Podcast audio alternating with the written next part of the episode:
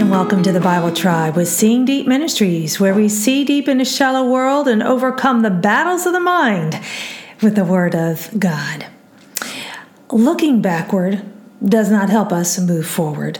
The past does not define us, but it can inform us on how best to live in the present and to plan for the future.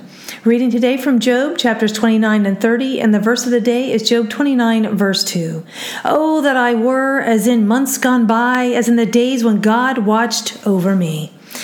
In context, Job was commiserating on his past best life. The past always looks better, right? But certainly it was understandable why Job would want to look anywhere but his present.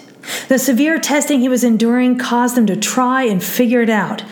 But notice that Job made an assertion that we can all be guilty of. He assumed that God watched over him when all was well, but God was watching over him when all was not well, too.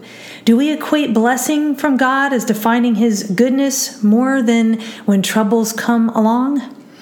Trusting in God's goodness is not conditional on whether or not we are happy with God's plans for us. The key word that I chose is the key word for watched which is the Hebrew word shemer. It means to guard, attend, to protect, observe. We are never beyond God's reach or view, friends. This is the best news ever. When life is hard, our God is with us.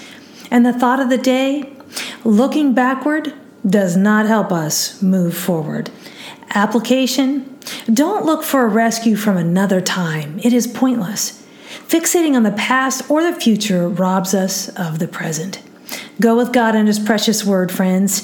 Tune in tomorrow as we head back into the book of Mark.